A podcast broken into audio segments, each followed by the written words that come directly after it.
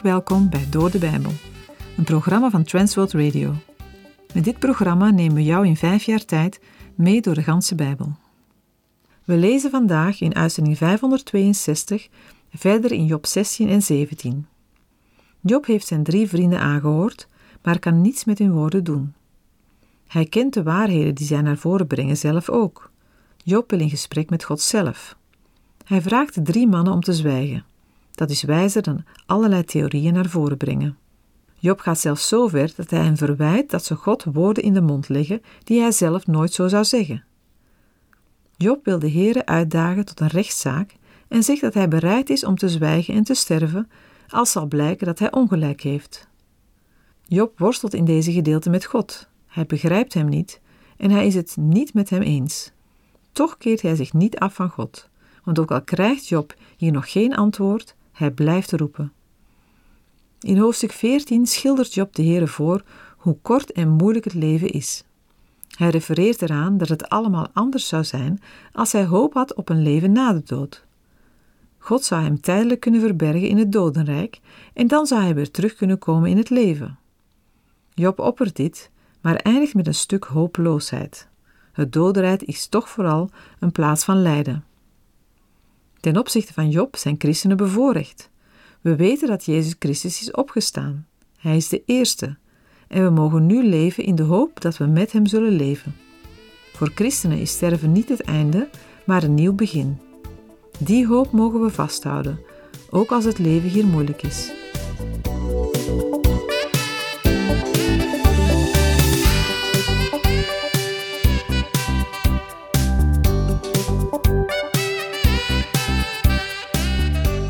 Vandaag in Job 16 en 17 lezen we de reactie en het antwoord van Job aan Elifas.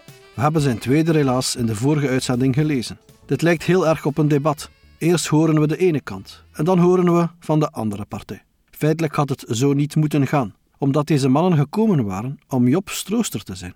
In plaats van troosters te zijn, proberen ze een intellectuele overwinning op Job te behalen. Maar ze winnen het debat niet. Mijn gevoel is dat het gelijk spel is, maar tenslotte zal God op het toneel verschijnen. Dat is natuurlijk wat Job nodig heeft en wat Job wil. Job 16, versen 1 en 2.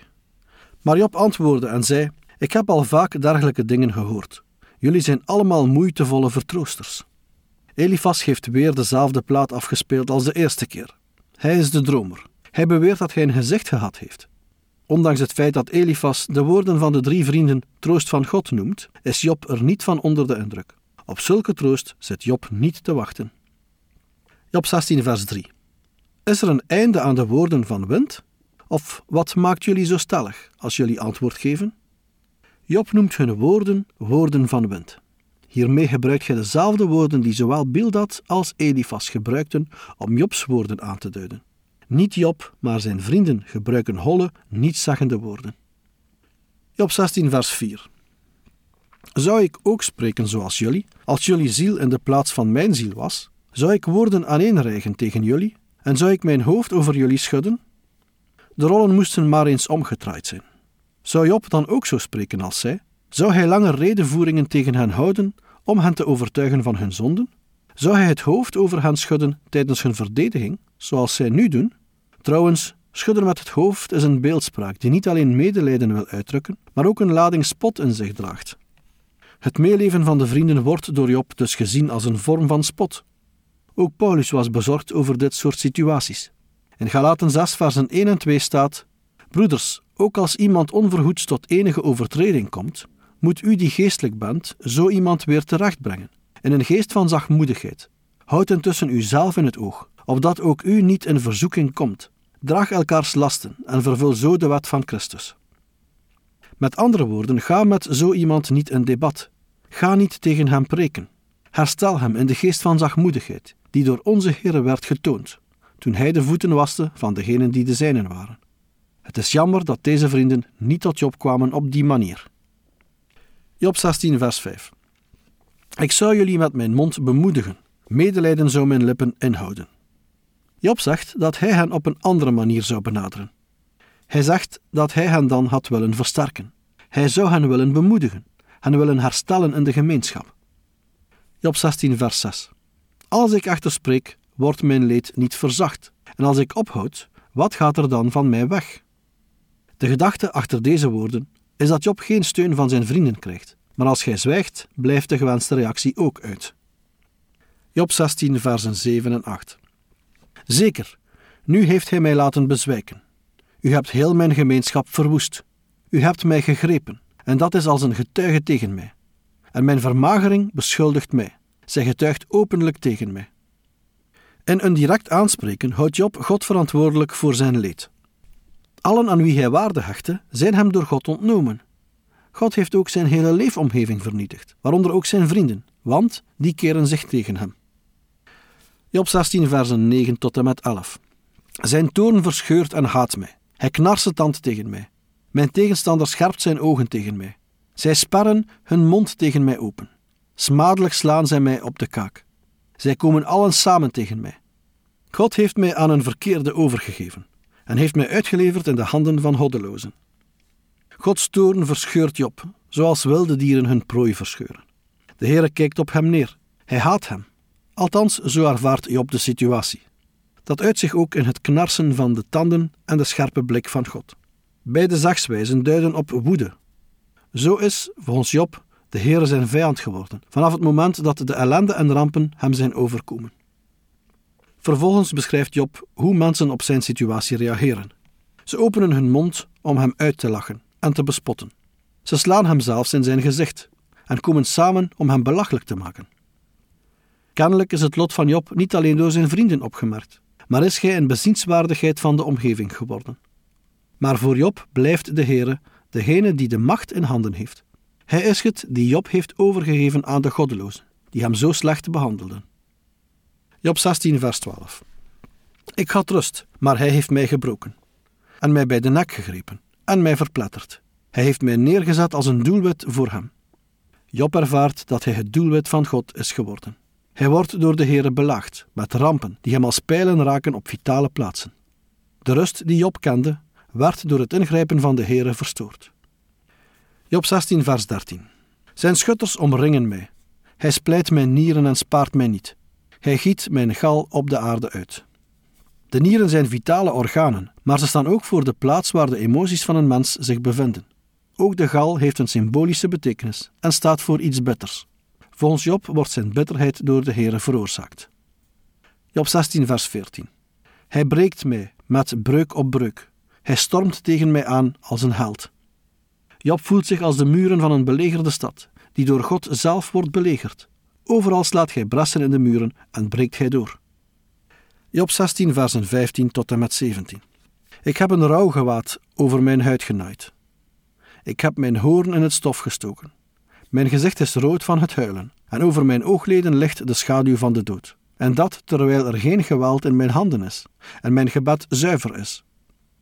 Job heeft de kleding om zich heen geslagen en de losse delen hier en daar wat aan elkaar genaaid.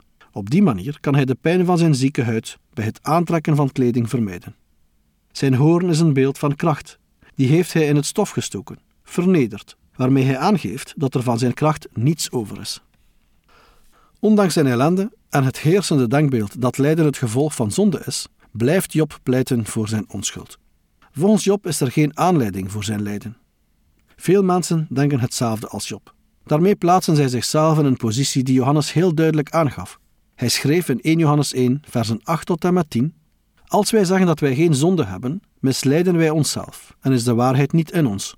Als wij onze zonden beleiden, hij is getrouw en rechtvaardig om ons de zonden te vergeven en ons te reinigen van alle ongerechtigheid. Als wij zeggen dat wij niet gezondigd hebben, maken wij hem tot leugenaar en is zijn woord niet in ons. Job geeft nu de Heere de schuld van zijn ellende. Later, in Job 42, zal hij moeten toegeven dat hij over dingen sprak die veel te ver boven zijn begrip uitgaan. Hier, in Job 16, is daarvan nog niets te zien. Job 16, vers 18. Aarde, bedek mijn bloed niet en laat er geen rustplaats zijn voor mijn geroep. Nu schreeuwt Job het uit in opvallende taal. Hij wil dat het onrecht dat hem wordt aangedaan na zijn dood niet vergeten zal worden. Daarom roept hij het uit tot de aarde, dat die zijn bloed niet moet bedekken. Hij wil dat het net als het bloed van Abel blijft roepen tot God. Maar God bedekt bloed niet. God ziet het bloed dat bij Christus vergoten werd en het bijzonder bij degenen die het verwerpen. Job 16, vers 19. Ook nu, zie, in de hemel is mijn getuige, en mijn pleitbezorger is in de hoogten. Hieruit blijkt zijn vertrouwen ondanks zijn verschrikkelijke omstandigheden. Hij heeft namelijk het vertrouwen dat hij een getuige in de hemel heeft, een getuige die belangrijker is dan de roep van zijn bloed. De getuige die hij heeft, kan namelijk geen ander zijn dan de Heere zelf. Er is in Jobs visie geen andere mogelijkheid. Het lijkt vreemd dat God zowel degene is die voor Jobs situatie verantwoordelijk is, als degene die voor hem pleit. Toch moet achter deze paradox geen dualistisch godsbeeld gezocht worden. Het is eerder het gevolg van Jobs wisselende stemmingen. Op momenten dat hij gericht is op zijn eigen ellende, ziet hij de Heer enkel als zijn tegenstander. Maar als hij gericht is op God, klimt hij uit het tal en is er een aanhoudend vertrouwen op dezelfde God. Job blijft zich vastklampen aan de God die hem kwelt. In vurig verlangen kijken Jobs betraande ogen naar hem uit. Job 16, versen 20 en 21. Mijn vrienden bespotten mij, maar mijn oog weent tranen tot God. Laat gij een man verdedigen bij God, zoals een mensenkind voor zijn vriend doet. Hier zien we de vereenzelviging van God de advocaat met God de aanklager. Wij die de Heere Jezus kennen, hebben wat Job verlangt. Jezus is de ware middelaar tussen God en mensen. Hij is de scheidsrechter over wie Job eerder heeft gesproken. Hoe prachtig is het voor gelovigen te weten dat we een bemiddelaar hebben. We hebben een advocaat. We hebben een waarnemer die ons voor God vertegenwoordigt. Voor alles is voor ons gezorgd. We hebben iemand die voor ons pleit, voor God. In 1 Timotheus 2 vers 5 staat, want er is één God, er is ook één middelaar tussen God en mensen, de mens Christus Jezus. Hij wil ook graag jouw advocaat zijn, als gij dat al niet is. Job 16 vers 22 Want er komt nog maar een klein aantal jaren, voor ik het pad ga waarlangs ik niet terugkeer. De verlangde advocaat moet snel in actie komen, want Job denkt niet lang meer te leven te hebben. God moet nu ingrijpen, anders zal Job geen kans meer hebben zijn naam nog te zuiveren. De weg die Job denkt te gaan, is de weg naar het graf, de weg waarlangs hij nooit meer zal terugkeren. Job 17, vers 1. Mijn geest is te gronden gericht, mijn dagen worden uitgeblust, de graven zijn voor mij bestemd. Als Job stilstaat bij zijn naderende einde, verschuift zijn blik weer van de hemelse getuigen naar zijn omstandigheden. Hij ziet geen toekomst meer in zijn lijden. In drie korte zinnen beschrijft hij zijn situatie. Jobs geest is gebroken. Hiermee wordt niet alleen bedoeld dat zijn hoop vervlogen is, maar ook dat hem de levensadem wordt ontnomen. De kracht om te leven ontbreekt hem. Zijn dagen zijn geteld, er rest hem niets dan het graf. Job 17, versen 2 tot en met 5. Voorwaar, er zijn bespotters bij mij, en mijn oog brengt de nacht door in hun bitterheid. Stel u toch borg voor mij bij u. Wie zal er anders zijn die het met handslag bevestigt? Want u hebt hun hart voor inzicht toegesloten, daarom zult u hen niet verhogen.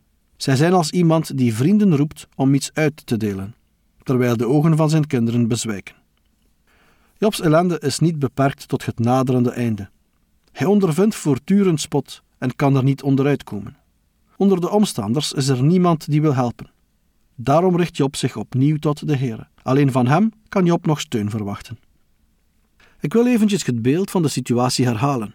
Job is stervend en zijn vrienden staan om hem heen en bespotten hem. Deze mannen, die gekomen waren om hem te troosten, zijn feitelijk met hem aan het debatteren en veroordelen hem. Ook vandaag is het mogelijk een ongevoelige christen te zijn, die niet erg behulpzaam is voor de arme zondaren in deze wereld. We moeten inzien dat er tijden zijn voor strenge woorden.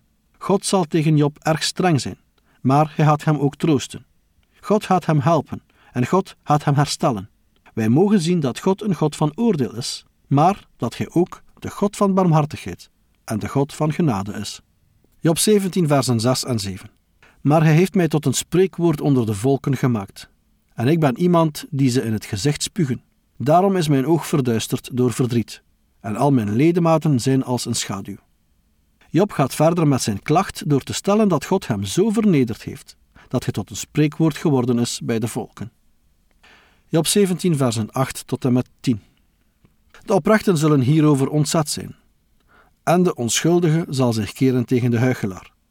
De rechtvaardige zal aan zijn weg vasthouden, en wie rein van handen is, zal in kracht toenemen. Maar jullie allen, keer toch om. En kom, want ik vind geen wijze onder jullie. Job blijft zich verdedigen tegen de valse beschuldigingen van zijn vrienden. De verborgen zonden waarvan zijn vrienden hem beschuldigen, zijn niet bij hem aanwezig. Daarom zal de kracht van zijn verdediging niet verzwakken, maar juist toenemen. Job 17, versen 11 en 12. Mijn dagen zijn voorbij gegaan. Mijn plannen zijn mij ontrukt. De verlangens van mijn hart. De nacht maken zij tot dag en zij zeggen dat het licht dichtbij is, ondanks de duisternis. Jobs hoop om ooit nog doelstellingen te verwezenlijken die hij voor zijn leven had, is verdwenen. Het is moeilijk voor een mens dat hij door de naderende dood van al zijn plannen niets meer kan realiseren. Velen hebben aan het einde van hun leven spijt over de dingen die ze niet gedaan hebben. Job 17, versen 13 tot en met 16. Als ik wacht, zal het graf mijn huis zijn. In de duisternis zal ik mijn bed spreiden. Tot het graf roep ik: U bent mijn vader. Tot de maden, mijn moeder en mijn zuster. Waar zou mijn hoop dan nu nog op gevestigd zijn? Ja, wie zal mijn hoop aanschouwen? Zij zullen met mij neerdalen in het graf. Wij zullen tezamen in het stof afdalen. Het lijden van Job blijkt een diepere oorzaak te hebben dan een lichamelijke. Het is juist vanwege het gebrek aan vergelding en een rechtvaardig oordeel over zijn situatie dat hij alle hoop verliest. Zijn ziekte is als een getuige tegen zijn onschuld, en daarom is er niemand die nog van zijn onschuld wil weten. Job weet dat hij alleen bij de Heere nog om recht kan vragen, maar als reactie van God uitblijft, zakt de moed hem in de schoenen.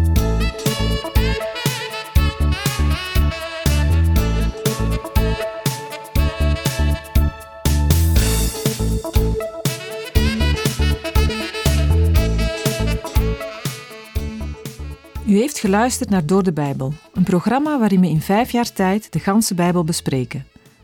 De basis voor het programma is de Bijbelstudiereeks van Dr. Vernon McGee, Through the Bible. Deze werd in het Vlaams vertaald en bewerkt door Transworld Radio. U kan elke werkdag naar een nieuwe uitzending luisteren en u kan ook steeds voorbije uitzendingen opnieuw beluisteren of downloaden. Als u wilt reageren op deze uitzending of u heeft vragen, dan kunt u uiteraard contact met ons opnemen. U kan een e-mail sturen naar doordebijbel.twr.be. Verder kan u op onze site terecht, www.twr.be, voor meer info en het beluisteren van onze overige programma's. Dit programma werd gepresenteerd door Patrick Couchement en Anne Notenboom.